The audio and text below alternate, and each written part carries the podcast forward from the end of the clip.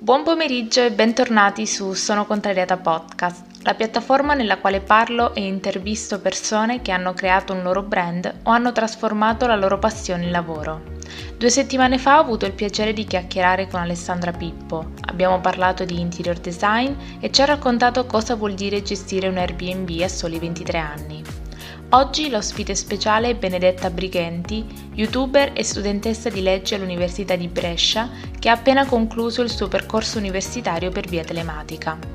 Parleremo delle difficoltà dei nostri rispettivi percorsi di studio, dell'essere fuori corso, della sua carriera su YouTube e dei progetti per il futuro. Vi ricordo di lasciare una recensione al termine dell'episodio e di condividerlo sui vostri social taggando Sono Contrariata. Buon ascolto! Ti ho trovata, diciamo, ti ho trovata, ti ho cercata perché avevo bisogno un po' di conforto anch'io come, come te ah. prima eh, e sono fuori corso, quindi innanzitutto congratulazioni okay. per aver concluso il tuo percorso di studi, però sì, ti ho scoperta grazie, grazie ai tuoi video perché mm credo tu sia l'unica che faccia vedere questo lato del, dell'università di cui sembra che eh. nessuno parli. Esatto, è vero. Pensa che io ho iniziato a pubblicare vabbè, il famoso video, quello dell'estate scorsa, proprio perché cercavo su YouTube del, una cosa del genere e mh, vagando per il web mi sono accorta che non c'era nulla e ho detto ma com'è possibile che nessuno parla di questa cosa che è reale?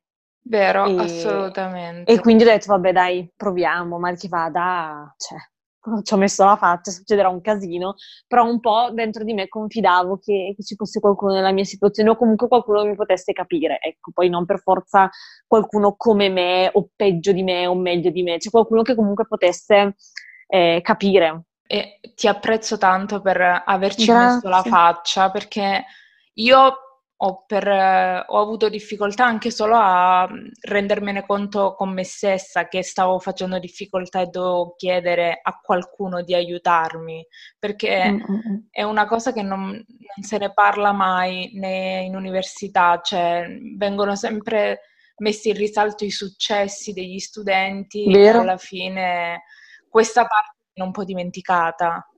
Eh no, hai ragione però c'è ed è ben, c'è comunque una cosa che um, da, insomma io da, ho pubblicato quel video eh, l'anno scorso a luglio, vabbè ti puoi immaginare il boom all'inizio di persone che mi hanno scritto, ma sì. ci avrò impiegato una settimana a rispondere a dei messaggi, ma delle robe chilometriche e tuttora arriva gente ancora da luglio che ha visto adesso il video e mi scrive, quindi cioè, mh, è una, ho, mi sono resa conto che tocca tante tante tante persone. Infatti io ho visto oltre ai, a quegli altri tuoi video, ho visto anche okay.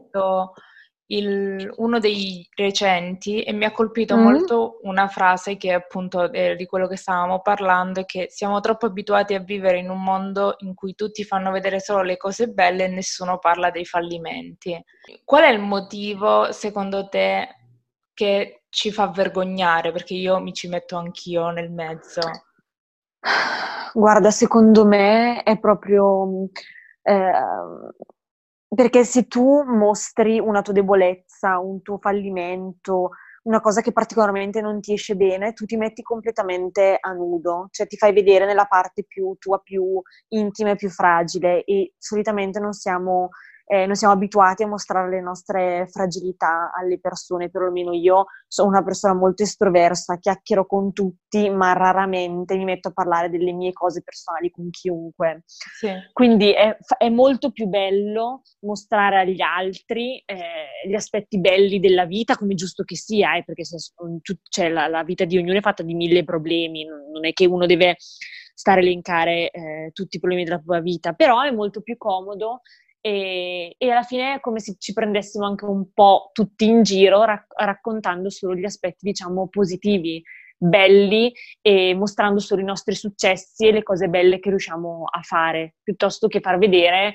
delle piccole difficoltà o che ne so, dei, insomma, dei piccoli fallimenti o comunque proprio le nostre fragilità. Nel momento in cui tu ti mostri eh, così, eh, lì ti mostri nudo e fa paura, sinceramente. Io, quando avevo pubblicato quel video, ho avuto molto paura e fino all'ultimo io non volevo pubblicarlo, cioè più editavo quel video, che poi non ci sono stati neanche tanti tagli perché è stato proprio un fiume in piena, sì. eh, ho, avuto, ho, avuto, paura perché ho detto, Dio, adesso cosa succede? Cioè, una, poi vabbè, io l'ho fatto su YouTube, quindi quel video mh, mm, poteva essere visto da chiunque, però mh, mm, si pensa anche alla normalità, che ne so, all'università tra compagni, raramente ci si mette a parlare di quello che realmente ti succede cioè tendi un po' a far vedere solo quello che vuoi tu.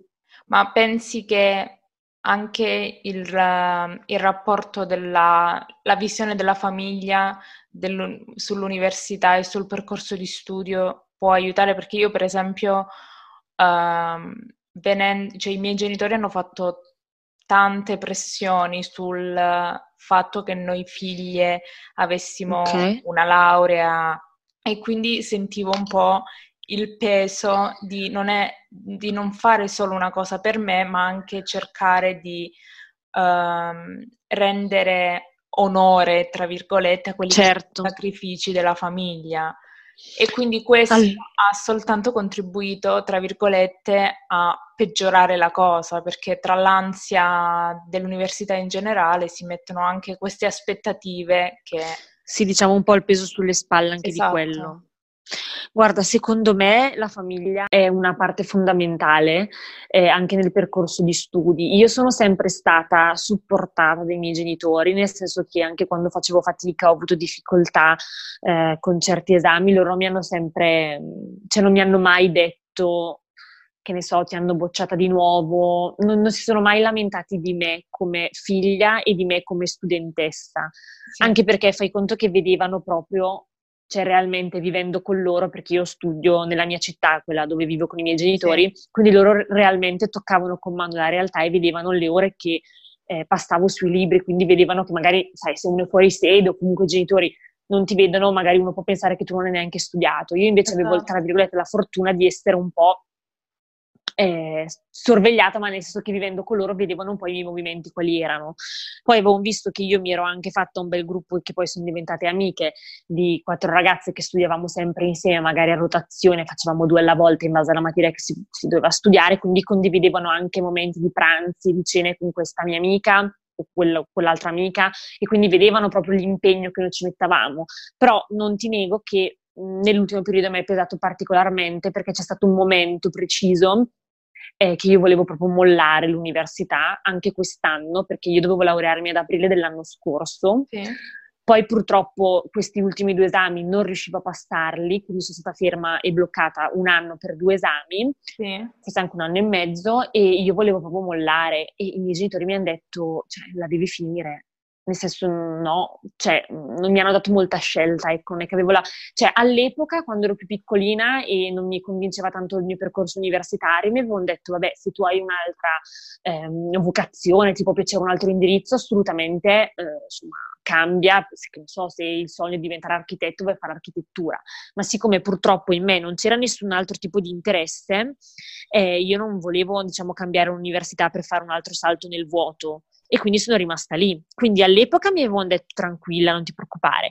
Andando avanti, poi verso la fine, mi era stato un po' imposto, cioè in qualche modo la si finisce, ecco, il concetto era quello. Senza fretta, nel senso che non è che mi hanno, mai, non è che mi hanno dato mai dei tempi, sì. non mi hanno mai dato nulla, però comunque ehm, cioè io eh, avevo, cioè sapevo che la dovevo finire, cioè non potevo dire ragazzi io mi ritiro. Da quando hai pubblicato quel video di luglio, quanto sì. tempo pensavi che sarebbe trascorso prima che arrivassi a questa fine effettiva?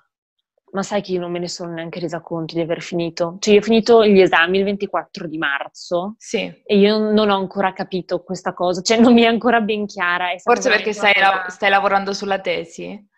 Probabilmente anche, però è stato talmente una, un percorso sofferto, sono stati veramente cinque anni e mezzo, ormai sei quasi di, di per me inferno, che ehm, quando ho pubblicato quel video vedevo la fine totalmente lontana e mi mancavano tre esami. E io non, non pensavo, cioè io non vedevo proprio la fine. E più le persone mi dicevano guarda che ti mancano solo tre esami, sei alla fine, io più mi arrabbiavo perché non capivano che potenzialmente su un esame potevo stare ferma un anno senza problemi, anche due volendo. Cioè ero talmente pessimista che quando ho pubblicato quel video io dicevo, ah, è impossibile, qua si laureano tutti, ma io proprio non ce la farò mai a finire questi esami. Era, era proprio entrato in un loop di negatività. E, e come ne e por- sei uscita? Allora, da un lato ho avuto tanti alti e bassi durante il percorso universitario e quando mi mancavano tanti esami, ehm, facevo, diciamo, giocavo un po' eh, d'astuzia e preparavo magari degli esami pesanti, che ne so, due per una sessione, e poi mi mettevo degli esami più leggeri, quelli insomma un po' a scelta, gli opzionali, sì. jolly, me li mettevo tra un esame e l'altro, così mi così facevano un numero no, di esami dati sul libretto, cioè cercavo proprio di spronarmi vedendo la, il successo dell'esame. Lì è stato un po' più facile perché mi mancavano tanti esami e quindi potevo scegliere insomma di metterne qualcuno più piccolino, concentrarmi su quello un po' più grande ed è stato un po' più facile. Verso la fine invece che mi erano rimasti gli ultimi, da lì non potevo scappare perché mi mancavano quelli e quelli dovevo fare in qualche modo. Esatto, e, ehm, e, quindi in realtà non lo so, forse la cosa che mi ha salvato è stata la mia, la mia tenacia e la mia voglia infinita di porre fine a questo capitolo, perché io mi sentivo proprio totalmente in gabbia, perché la mia vita era ferma, perché non potevo fare nulla, non potevo lavorare, non potevo mollare l'università, dovevo solo studiare, quindi cioè, in, in, qualche modo io dovevo uscire da quella situazione. Quindi forse ha fatto che io fossi particolarmente determinata e volessi finire a tutti i costi. Come hai scelto il percorso? Cioè, guardando indietro, come hai scelto la tua facoltà? Secondo me ho scelto con grande superficialità quando ero più piccola, perché io ho fatto un liceo, liceo umanistico, penso che adesso si chiami tipo psicosocio, no, all'epoca si chiamava psicosociopedagogico, adesso penso scienze umane, sì. e c'era all'interno diritto come materia e a me piaceva molto, era una delle materie in cui andavo molto bene, avevo tipo 9 e mi ricordo che la mia professoressa di diritto mi aveva detto che secondo lei ero molto portata per giurisprudenza. Io arrivata alla quinta superiore mm, non sapevo bene cosa fare. Eh, mi, ho sempre avuto una tipologia di carattere mh, mm, classico da avvocato, io sono sempre pronta eh, nelle discussioni ad avere un confronto, sono sempre pronta magari a difendere determinate persone, sono sempre in prima linea su certi aspetti sì. e quindi mi, mh, mm, forse caratterialmente per la tipologia di lavoro mi sono sempre sentita anche un po' portata proprio per fare l'avvocato. Però io non sapevo da piccola cosa c'era dietro, cioè tu quando scegli l'università non sai effettivamente cosa vai a studiare. Avere, cioè nel momento in cui uh, sei portata alla scelta, quindi durante il periodo della fine del liceo, sarebbe, mm-hmm. cioè cosa vorresti che ci fosse per i ragazzi per far sì che riescano a scegliere con uh, più consapevolezza? Esatto.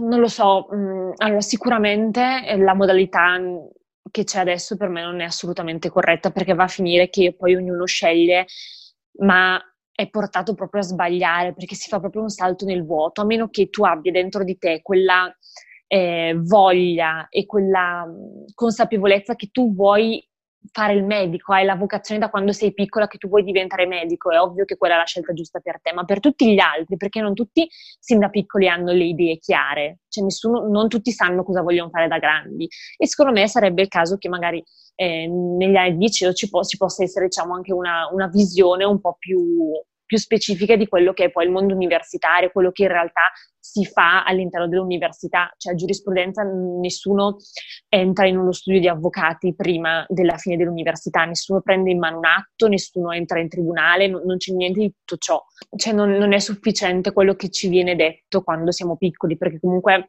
tu esci dal liceo e io mi ricordo la prima volta che ho aperto un libro a giurisprudenza, era diritto romano, poi sono andata in biblioteca a comprare diritto privato e io vedevo questi libri che erano più alti di me e dicevo, bah, cioè, da, com- com'è che si fa questo passaggio da studiare 20 pagine per l'interrogazione a eh, devo studiare questo per dicembre, che era una cosa infinita. Invece che ci sono un sacco di indirizzi diversi, con tantissime materie, secondo me sarebbe un po' il caso dare una, un minimo di indirizzo in più, in modo tale che poi le persone possano orientarsi meglio ed evitino di fare degli errori, che poi alcuni sono riparabili, per carità, perché non succede niente se tu al secondo anno ti rendi conto che non fa per te. Però io, ad esempio, che al terzo anno volevo cambiare, eh, mi sono detto, ma cosa vado a fare?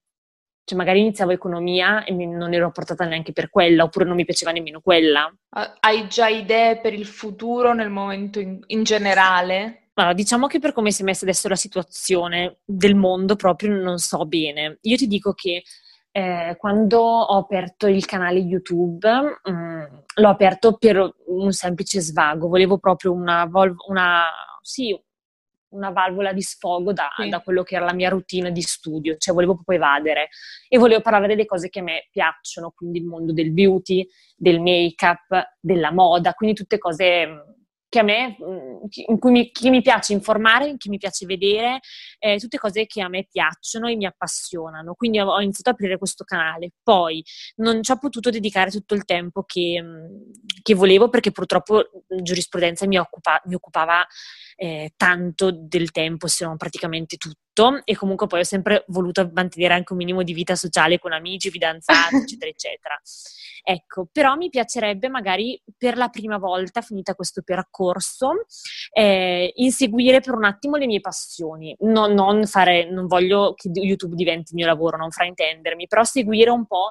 Ehm, cercare di entrare nel mondo, magari in una grande casa cosmetica, in un'azienda che produce prodotti di make-up o della cura della pelle, provare a inseguire i miei sogni. Se non dovesse andare, potrei sfruttare la mia, la mia, la mia futura laurea. Voglio per la prima volta, diciamo, boh, mh, mm, seguire le mie passioni. Se non dovesse andare bene, eh, vabbè, qualcosa si farà. Veramente ti, te lo auguro anche perché credo che la tua tenacia nel mondo del lavoro e soprattutto in un mondo così competitivo come quello del beauty in generale possa essere utile a molte, a molte aziende o a piccole o grandi che siano, assolutamente. Poi con la vastità di, delle tante, uh, dei tanti brand che stanno nascendo, che sono nati, uh, eh. cioè, secondo me hai tanto, hai tante possibilità. Poi ti ripeto, mh, è, sta- è, molto bello quello che hai detto perché durante questo periodo un po' incerto, alla fine dei conti, è giusto fare qualcosa che ti piace piuttosto che mettere sempre al primo posto quello che pensi sia giusto che de- dovresti mm-hmm. fare per, per, il tuo futuro. Poi, mm, te l'ho detto, poi si vedrà, mm, se non dovessi andare io provo.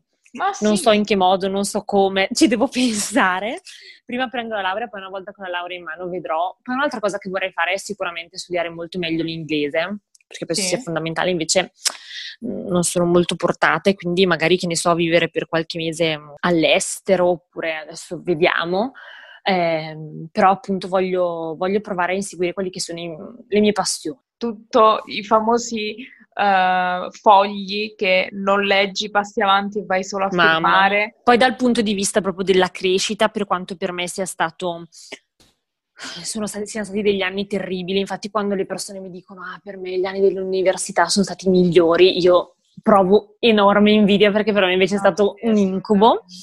Questa, questo percorso mi ha sicuramente aiutato a, a, allora, da un lato mi ha totalmente cambiato caratterialmente e ha ha fatto, ha fatto, sì che io cambiassi certi aspetti che per me invece erano molto, cioè ero, ero molto meglio come ero al tempo. Io prima di iniziare giurisprudenza ero molto più spensierata, ero proprio una ragazza serena, mh, mm, non avevo ansia, non avevo mh, mm, angoscia, ero proprio, vivevo la vita serenamente cioè proprio ero spensierata, no ansia, no panico. E purtroppo invece da quando ho iniziato questo percorso ho avuto, sono cambiata un po', però penso che poi a lungo andare mi abbia anche un po' fortificata. Eh, è stata una, una, prova di carattere, diciamo. Anche nelle cose più difficili c'è sempre una, un lato positivo. Eh, mm-hmm. Io sono, cioè la penso esattamente come te, non dico mai eh, di approcciare all'università in, nel modo spensierato, però dico il primo anno di darsi del tempo e se hai voglia di fare qualcosa che sia al di fuori dell'università, fallo. Hai, hai detto che hai incontrato tante persone uh, su, su, YouTube. Qual era sì. la tua idea di partenza? Quindi mh, quando hai aperto il canale e come si è evoluta nel tempo? Ma io pensavo di di, non pensavo che fosse possibile creare dei rapporti online, cioè conoscere le persone mm, tramite il web.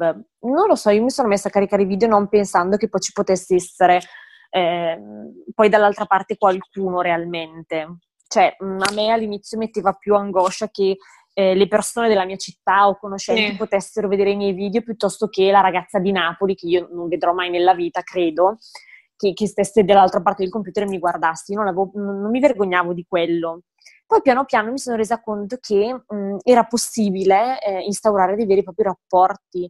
Eh, allora, io ho, ho, avuto, ho conosciuto delle persone che proprio adesso fanno parte della mia vita. Non so se tu la segui, Gloria, la retro. Sì. È una ragazza sì, palermitana. Sì, ecco, io e lei ci siamo conosciute grazie a YouTube e siamo diventate amiche. Due anni fa abbiamo fatto anche una vacanza insieme al mare ci siamo viste ovviamente prima eh, per varie cose a Milano, poi lei è venuta a Brescia ehm, e poi dopo abbiamo deciso di organizzare una vacanza, quindi non per la prima volta ci siamo, ci siamo, ci siamo trovati in vacanza, però abbiamo incominciato a instaurare proprio un vero e proprio rapporto e mh, le prime volte ci siamo viste magari per qualche giorno a Milano piuttosto che e poi dopo abbiamo deciso di organizzare una vacanza insieme. Un'altra ragazza che fa video l'ho conosciuta, Beatrice, lei è di Milano e spesso la vedo, andiamo spesso al Cosmoprof, che è una fiera del sì, beauty sì, sì.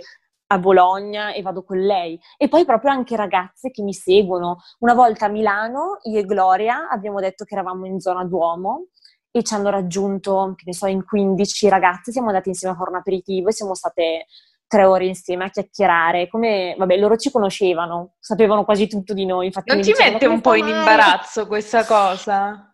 All'inizio sì, quando sono arrivate, perché mi hanno detto, e allora Mario, che è il mio cane, eh, e allora all'inizio mi dava, cioè ho fatto un attimo, e dopo è stato molto, dipende poi chi hai davanti. Ho trovato ragazze molto simili a me, quelle che mi seguono, e quindi eh, no, ci siamo messi un po' a chiacchierare, io ero super curiosa di sapere qualcosa di loro, e quindi alla fine ero, era vero io che facevo un sacco di domande a loro, eh, anche perché poi loro un sacco di cose più o meno le sapevano. Certo, io non sì. è che metto su YouTube que- tutta la mia vita, però insomma a grandi, a grandi, linee sapevano di me. Vabbè, loro le ho conosciute, poi anche comunque anche quelle che non ho conosciuto, eh, magari le sento, alcune mi ricordo proprio magari il nickname della ragazza perché magari mi scrive spessissimo, quindi ormai eh, insomma le riconosco, alcune mi scrivono anche, cioè proprio dal nulla, vogliono dei consigli eh, da parte mia, una ragazza che è di Pisa, mi sembra, è venuta a Brescia per lavoro eh, e mi ha chiesto se avevo un'oretta libera che gli andava di, di bere un caffè con me e io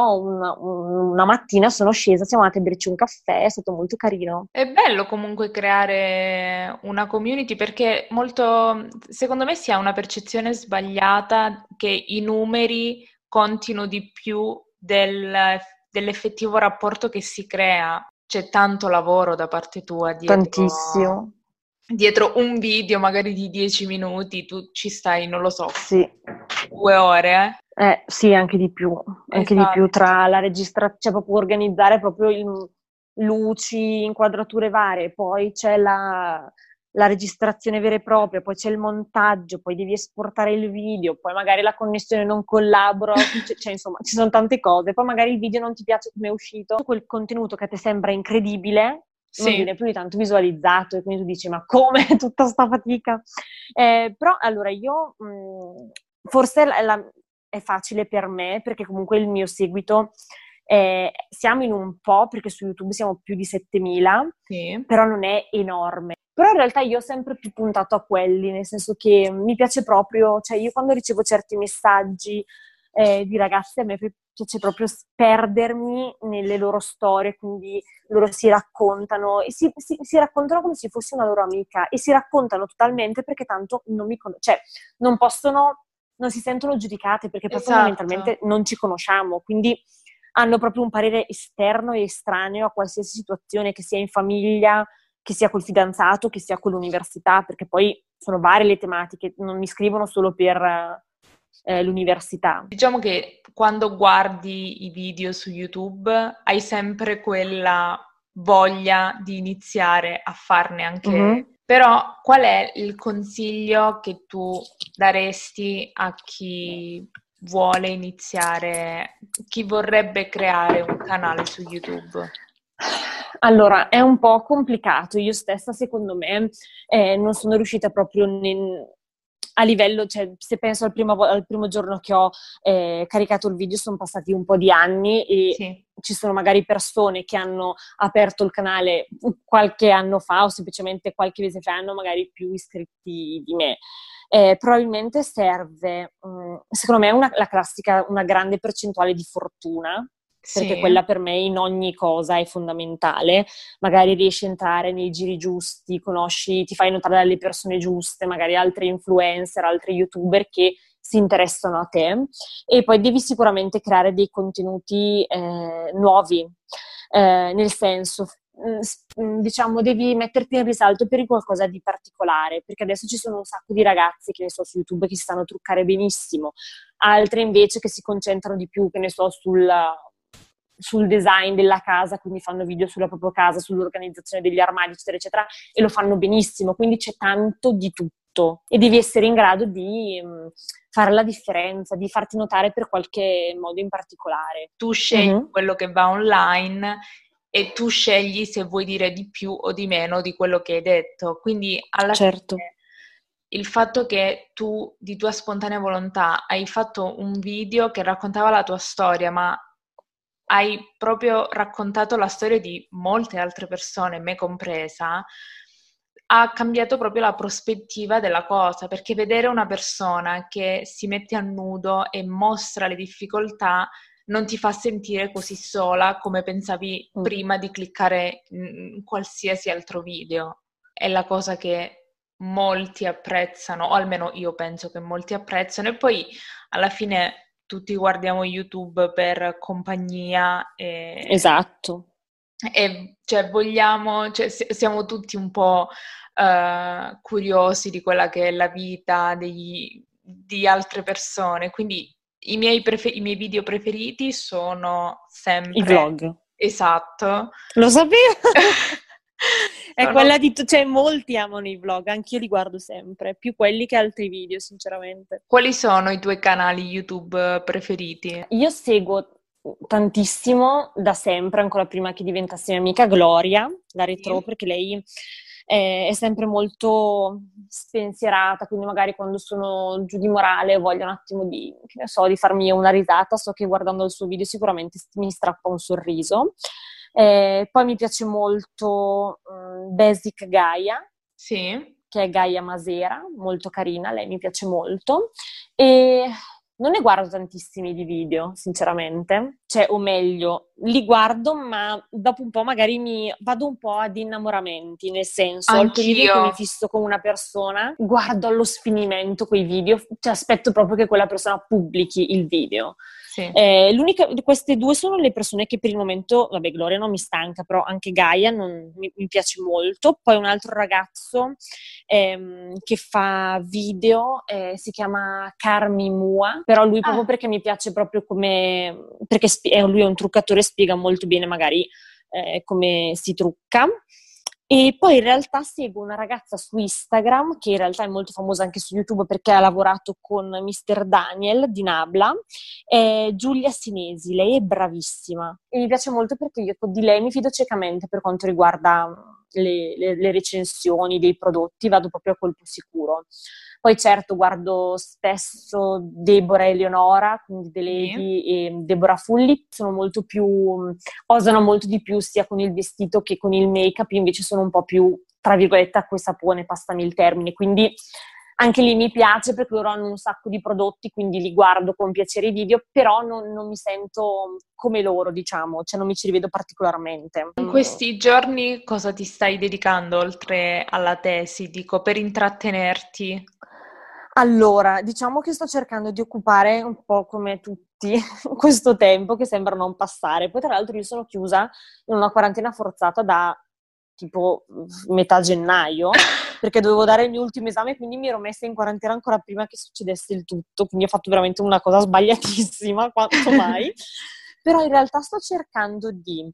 Eh, ho incominciato ad allenarmi, allora non che adesso mi metterò a essere una persona super atletica, però stando tutto il giorno in casa, non potendo mai uscire, mi ritaglio un'oretta al giorno e faccio degli allenamenti a corpo libero perché poi non ho un giardino, quindi sto proprio in casa in salotto, quindi nulla di particolarmente dinamico. E seguo un sacco gli allenamenti di Aurora Ramazzotti. Ecco, lei mi piace tanto, è poi molto simpatica e quindi eh, la guardo volentieri e mi alleno con lei. Cercavamo di, di ricette varie, eh, e cercavamo un po' di cucinare. Ho iniziato anche a stirare, cosa che non avevo mai fatto. Io non ho mai fatto. Così mis- un'ora per, studiare, per stirare un lenzuolo. Poi, come tutti, eh, guardo serie televisive, Netflix. Allora, mi è piaciuta un sacco, eh, oltre alle classiche che stanno guardando tutti La Casa di Carta, sì. piuttosto che Elite, che ormai è, eh, mi è piaciuta un sacco The Sinner, che è uscita da poco, la sì. seconda stagione. Eh, poi cos'è che ho guardato? Sex Education, sì. che mh, mm, pensavo fosse una sciocchezza. È una, una, cosa molto leggera, però secondo me guardato con un occhio critico non è affatto male, soprattutto a una certa età. Magari quando si è piccoli non si capisce bene il senso, però secondo me è fatta, è fatta bene, cioè ti spiega certe cose eh, spiegate dai ragazzi però che poi fondamentalmente mh, hanno diciamo, una sorta di morale sì. di spiegazione dietro, quindi quella mi è piaciuta. Queste sono le ultime che ho guardato nell'ultimo periodo, mi pare. Sì, poi vabbè, le classiche che abbiamo già detto. Anche tu hai fatto esatto. l'abbonamento Disney Plus? L'ho, l'ha fatto mia sorella, ogni tanto mi, mi guardo un po' di, di, reperti storici. Ho guardato per un periodo Raven, che era un telefilm che guardavo su Disney sì, Channel sì. da piccola. Eh, Lizzie McGuire, poi ho guardato Hercules, è un po' di cartoni animati, dai, ci sta, non si sa più come passare le giornate. Eh, mi piace tantissimo come ragazza e influencer Giulia Valentina, sì. che per me è per pochi perché lei ha un senso dell'umorismo un po' particolare che a me fa morire dalle risate, molti invece la credono altezzosa, invece a me, a me piace molto. Anche a me piace. Poi eh, seguo parecchio ehm, Divano Letto, quello, l'inviato delle Iene, ah. Nicolò del De Vitis, una roba del genere. Lui mi piace, fa delle dirette carine, magari chiama qualche cantante, eh, che ne so, ha chiamato Emma, ha chiamato Alex Britti, insomma, facciamo una cantata tutti insieme. E poi appunto seguo tantissimo Aurora Ramazzotti, che mi piace tantissimo, lei mi sta molto simpatica. E basta, queste sono le persone mm, che seguo maggiormente. Diciamo che queste sono le mie persone preferite. Io ti ringrazio, abbiamo, è stato veramente un piacere parlare con te. E... Anche per me adoro seguirti su Instagram, è, è, be- è come vedere il, le stories di, delle mie amiche di giù e quindi ti ringrazio per i tuoi contenuti veri eh, sia su Instagram che su YouTube e ti auguro tantiss- di poter vedere i tuoi successi eh, e Grazie spero mille. voglia condividere con chi come me adora i, Assolutamente. i tuoi contenuti. No. Assolutamente, assolutamente. Grazie mille, Testo, veramente un piacere questa chiacchierata, immenso.